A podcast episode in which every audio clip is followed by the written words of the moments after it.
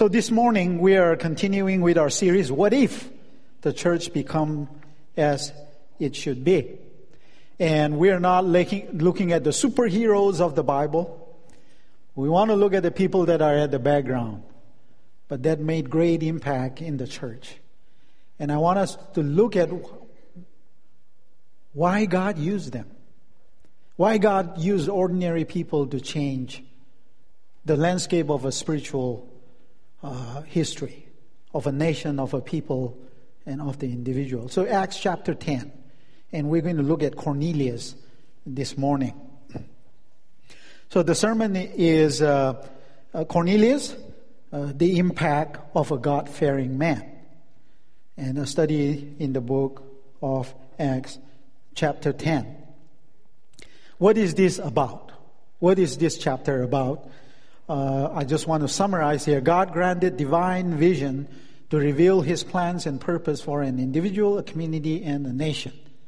And you're going to see that Cornelius saw the light.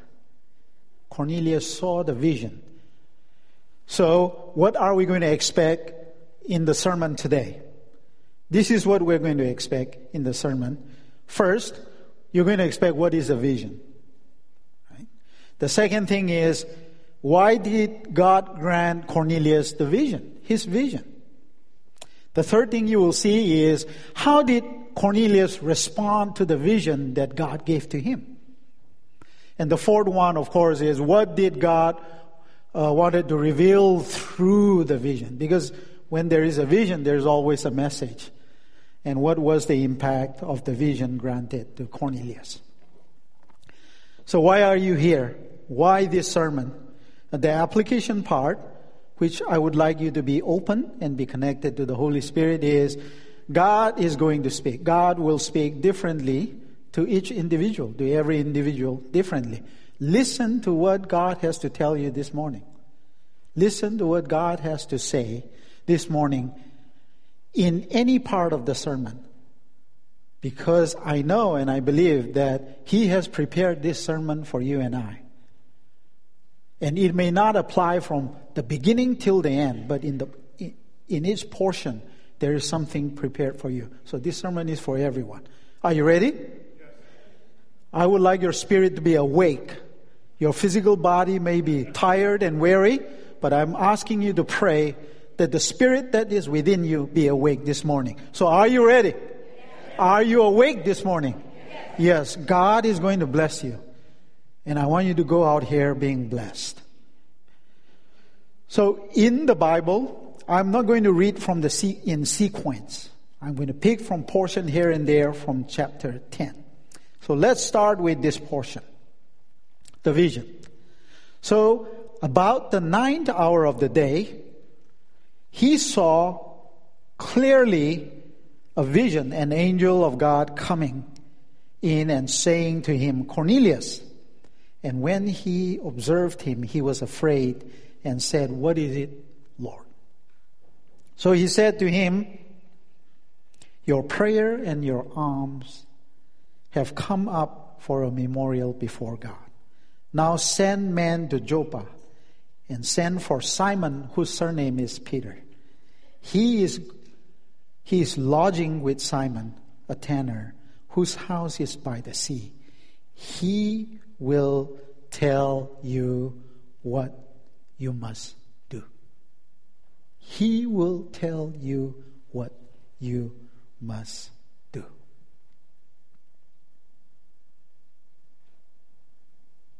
What is a vision? A vision is a divine sight that is granted by God to an individual. That is a vision. It's a divine sight that God granted to an individual. By whom? By God. I'm not talking about our personal vision in life, but this is an extraordinary divine sight that God granted. So Cornelius saw a vision. He clearly saw a vision around 3 p.m. in the afternoon. He saw the angel and the and the angel spoke to him. And the instruction was go to send your men to Joppa.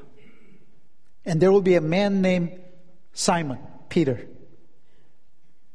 And bring him, and he will tell you what you must do.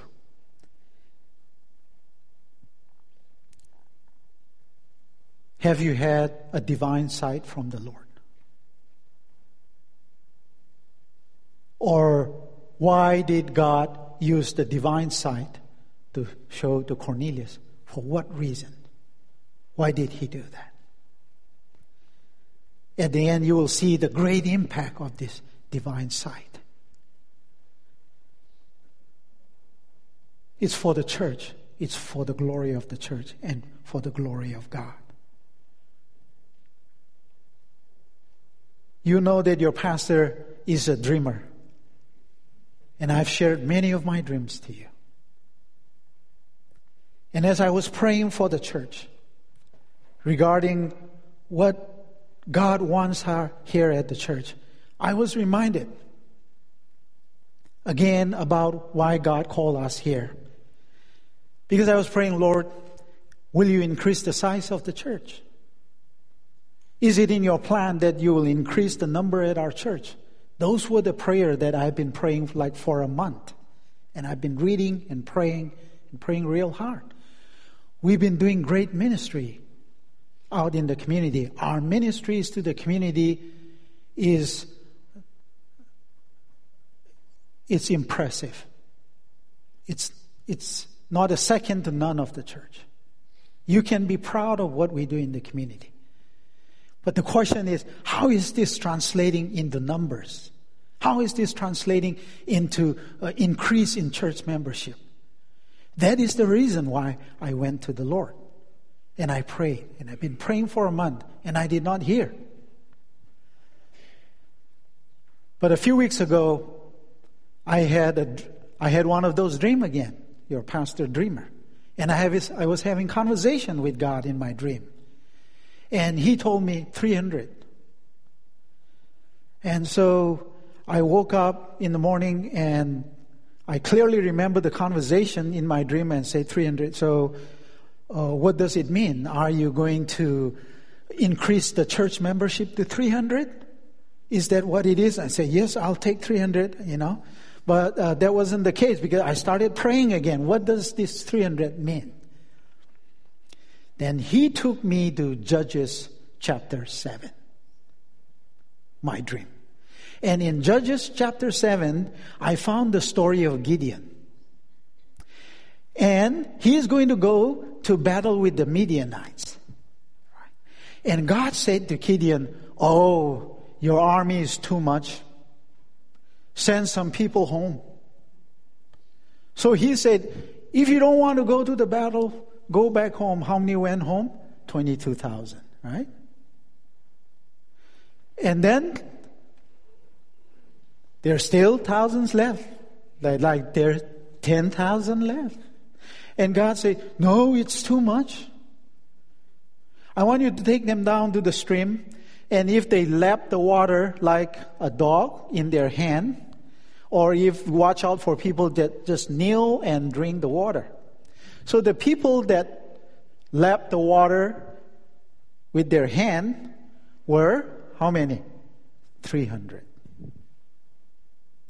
And he said, Now choose the 300 and go to battle so that you will not say that you won the battle, but I did it for you. Then I understood my conversation with God. What he was saying to our church is, if you have lots of people and lots of money, there is a danger that you will not give me glory. But the church members that you have here today, these are the chosen people that are here in this moment, in this time, in this church. And I will do my work through them. I will accomplish my work through them. And people will give glory to me. Right?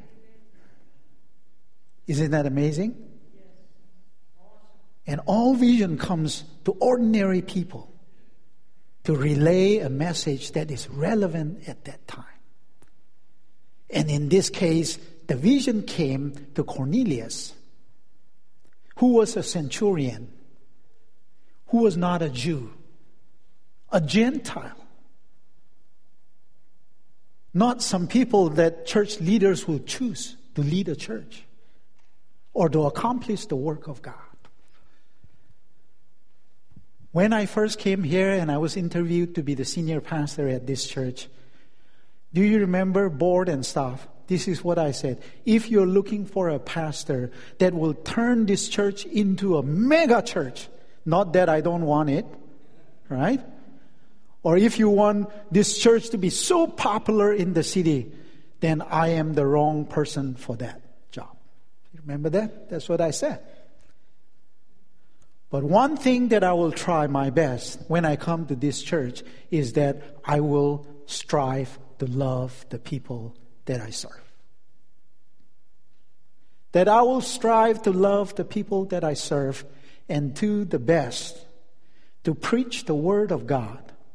That when they are not on Sunday worshiping, when they are alone by themselves, and when storms come, when difficult time comes, they will be able to stand on their own feet and not rely on a one and a half hour Sunday worship service. My goal in this church is to grow you in the knowledge of God that you can see divine sight. And God speaking to you that when the storm hit you, when difficult challenges comes in your life, your faith is strengthened enough to receive the blow and not fall down. That is the purpose of vision and the Word of God that comes to people. And who did it come to? To ordinary people. It was so ordinary because the Word of the Lord also came to Peter. And he, he, he showed him a vision. In that vision were all kinds of animals. He said, Arise and eat, kill them and eat. And Peter said, What did he say? He said, Peter said, No, Lord, for I have never eaten anything common or unclean. Three times God called, Peter called Cornelius common and unclean. Eh? Cornelius was unclean and he was a common guy in the eye of Peter. Right? But in the eye of God, Cornelius is special. He is not ordinary because he is going to change the spiritual landscape and it is coming. It is coming. And people have called you common. People have called you common. People might have called you unclean, dirty, that you're trash, that is ex- easily thrown out. But you are not common this morning as you sit here. I want you to feel that in your heart. And know, you are not unclean. You are not common. You have been bought by the blood of the Lamb, the Lord Jesus Christ. And He can give you divine sight that can change your life, that can change the life of your family, that can change the life of the community, that can change the life of the city and the nation. Who is it that calls you common? Who has made you believe that you're common and unclean? I want you to hear the word of God this morning. That when you're alone in your home and in your workplace, you can stand alone and feel that you are created with a purpose. And if you feel so common, you are the right candidate for God to accomplish His work because he is not looking for the 22,000. He is not looking for the 10,000. He is looking for the 300 obedient, faithful people so he can do mighty works. He can do mighty works. God's vision always come with a message. And He expects us to act on it. It always comes with a message. He expects us to act on it. So you may ask, sitting here, why did God grant Cornelius the vision? Why not somebody else? Why Cornelius? Probably he's a Roman citizen, a soldier, a Gentile. Why did God grant it Cornelius? Why not some of the new converts? Why not one of the 120 people that received the Holy Spirit on the Pentecost? Have you ever asked that? Because for me, this is great. This is as important as Abraham receiving the vision.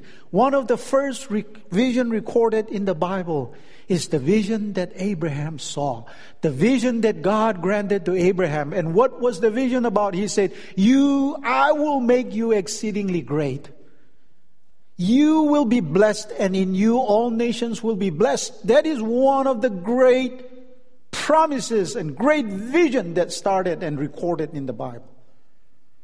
That changed the spiritual landscape of a nation, of a people, of the life of Abraham to Abraham. This event is as important as the birth of the Lord Jesus Christ when Mary saw the vision and spoke to the angel and how the Lord gave came to the world. This is as important as that. Let's look at Cornelius. He says, the Word of God says, Are you with me this morning? Your heart's not full yet, right? Because there's so much more God has prepared for you. Okay? So please pay attention to the Word of God. This is for you and I. Very important for the church in this time. Here, it says, at Caesarea, where some of you will read Caesarea, there was a man named Cornelius, a centurion in what was known as Italian regiment.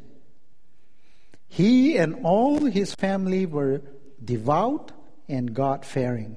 He gave generously to those in need and prayed to God regularly. Let's look at that. He was a devout man. What is the meaning of devout? I want you to think a little bit so we can connect to this word. Now, the Greek meaning of devout means dutiful, that you will fulfill your duty. So let's look at that word. So you may be single, married, um, kids have gone, empty nester, grandparents, older people, whatever. Uh, I'm a father with kids, married. So if I apply to myself as a father, married, you apply to your own situation, okay? But I'll speak to my authentic self. That doesn't mean I'm excluding a high school or college kid that are out here. You put yourself in that shoe. Right? So he was a devout man as a husband. At that time, the Romans were known for immoral lifestyle, orgies, party. Uh, men have a couple of wives and mistresses. They don't care, right? Marriage wasn't even strong. And this guy was a faithful husband. He was devoted to his wife. In that culture, with that status, He's a military officer. He has the power. He can do anything he wants. But he was a devout husband. You can be a devout boyfriend, a girlfriend, fiance, you put yourself in. Not only that, he was a devout father. He was a devout father. How do we know? Because the next one would be God fearing, and all his families were God fearing. See? He has led his family well. His wife, his kids are all God fearing. In what context? In a pluralistic context where there were pantheons of God, not coming from a mono, monistic culture, worship of one God. They worship lots of God. In that culture, this man Cornelius was worshiping one mono God along with his wife and his kids. Impressive. Impressive. See that? And he was a devout military commander because when you come down to verse 22, it says, and all the people in the nation of the Jews, of the Jew, respected him. See? All the people in the Jewish nation respected this man. Why? Because he was a devout, dutiful father, husband, and military officer.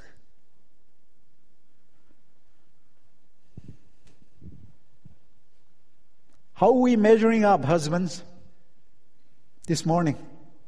How's our devotion to our wife? How are you measuring up, fathers? How are your devotion to your children? You spending enough time with your kids? Catching up with the day and just asking, having simple conversation? Maybe watching World Cup together and crying together because your nations have lost and been knocked out, you know, hearts broken. What are you doing as fathers? Because as a husband and as a father, because of the big picture that you have, because of the next big things that you have been planning and working toward, you can ignore now, this moment, this day. Because you're saying, I'm going to be a great father, I'm going to be a great husband when I get this next big thing, when I get there. The truth is, what you do now and what you do today has great implication on your next big thing. You can get there if you're a dutiful father and husband or boyfriend, girlfriend, fiance, a person. Because Cornelius did not become devout and God fearing man because he was, he got the next big thing. No. He got there because of doing this daily life that you called boring. He did that very well. And God saw that and he turned his boring, the boring day that you called, into a beautiful moment that changed the historical spiritual landscape at that time. So if you're questioning about what is the purpose of my life? Why am I doing this thing every day? It doesn't make sense. It will make sense because God noticed what you're doing. See? How about that? Are you with me? All right. The next one is he gave generously. See? He gave generously. Not one time, but regularly he gave generously to the poor, to the needy. And he prays always. How many of you are you looking for a change in your life? Are you ready for a change? Yes, I see the change. All right. So I want to say this to you, including myself. If you're ready for a change, hear me the quality and the quantity of the time that you spend in prayer must increase. Did you hear what I said? Yes. Did you hear what I said at the back? Yeah, okay. We good there? You want change. This is it. The quantity and the quality of the time that you spend in prayer must increase. You cannot experience change without increasing the quality and quantity of your prayer life. The closest you can get to God is through prayer. You can get closest and nearest to God through prayer. Do you know what sustains and maintains the unity of a church? It's not the board meeting. It's not the staff's program. It's not our retreats and seminars. It is individual prayer. It maintains the unity of the church. How are we doing with praying for one another? It's been seven days. You pick the name of some person that you will pray for? Have you been praying for that person? Have you been lifting up that person? We still got 23 more days to go to pray for the name that you have picked in the presence of the Lord. I would like you to pray for them so they can see the change that they need. Prayer, prayer. If we pray, we will see powerful things happen in our lives. Right? So we look at what? Devout men who feared God, who prayed to God always, good reputation among all the nation of the Jews. This is the guy whom God granted the divine sight. These are all not very extraordinary, you know. People may not see these things because prayer, nobody notices whether you pray or not. Fearing God is an inward thing, right? And giving generously, he may be giving, and the left hand may not know what the right hand is doing. We don't know. But you see, what happens is God looks at the inside. God looks at the inside and the character of a person is always the factor that God will choose someone to be used for His glory. What did I say? Character. Character. Character. It's the character. It's not because Cornelius was an Italian regiment officer or he was a Greek or a Roman. It was because of his character. His character that he was found useful by God to accomplish great thing at that time. It's not your resume. It's not your degree. It's not your work experience. It's not the money you have. It's not where the zip code you live. It's not the car that you drive. It's not the clothes that you wear. It is the character of a person that God will determine whether to grant a divine sight or not.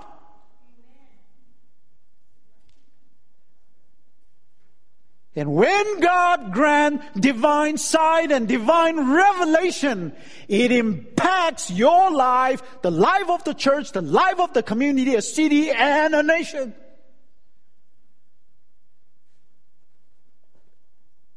God looks at the inside. Character of a person has always been the factor for God to use someone. So, what did Cornelius do? He acted upon his vision.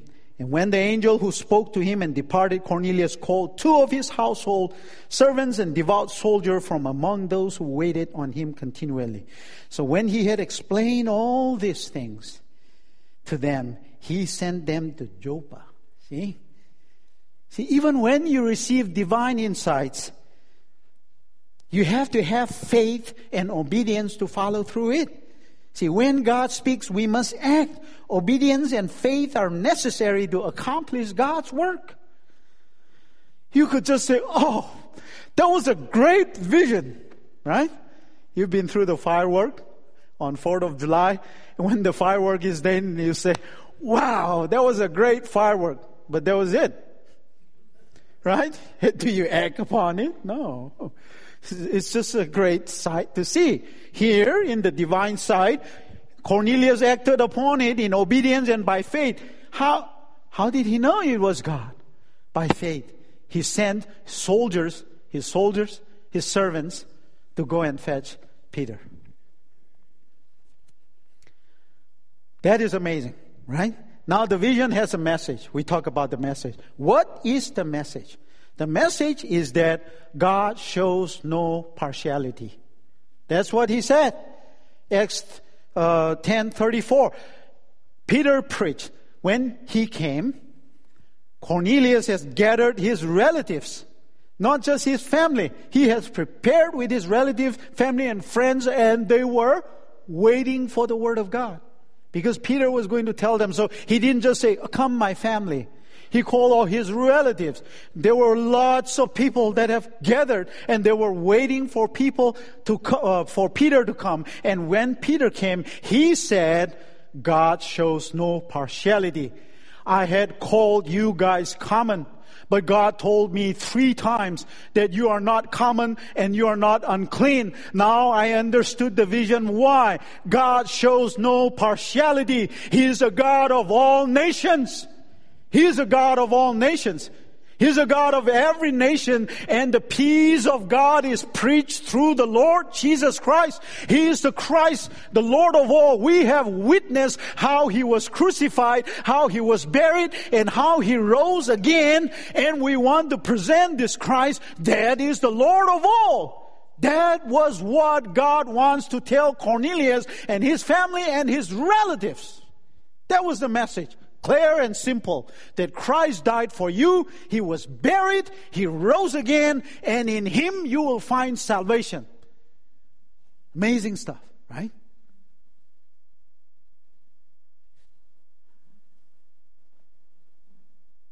That was the message. Why did he do that? Because there is a purpose for the vision. And the purpose was the Holy Spirit came on the Gentiles the first time.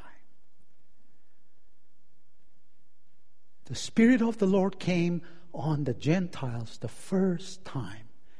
They were filled with the Spirit and they spoke in the heavenly language, just as they did in the Pentecost.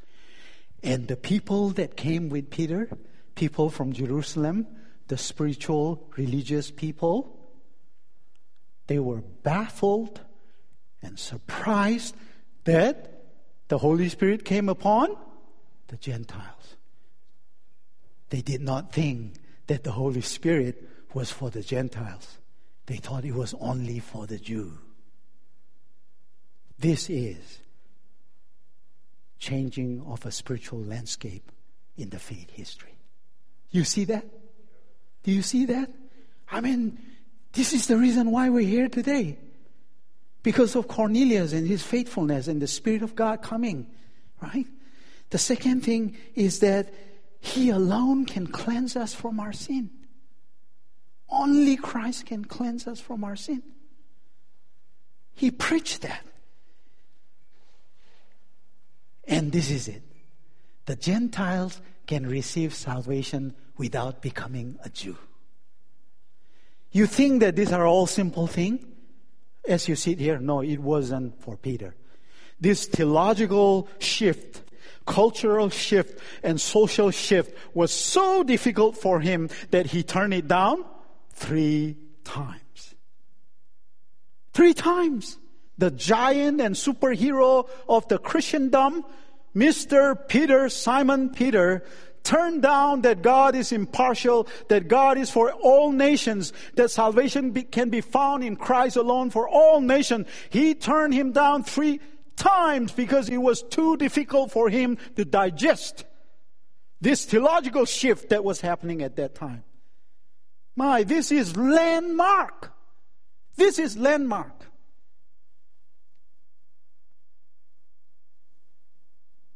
God is calling you and I in Santa Clara, in Silicon Valley, they have another paradigm and spiritual shift.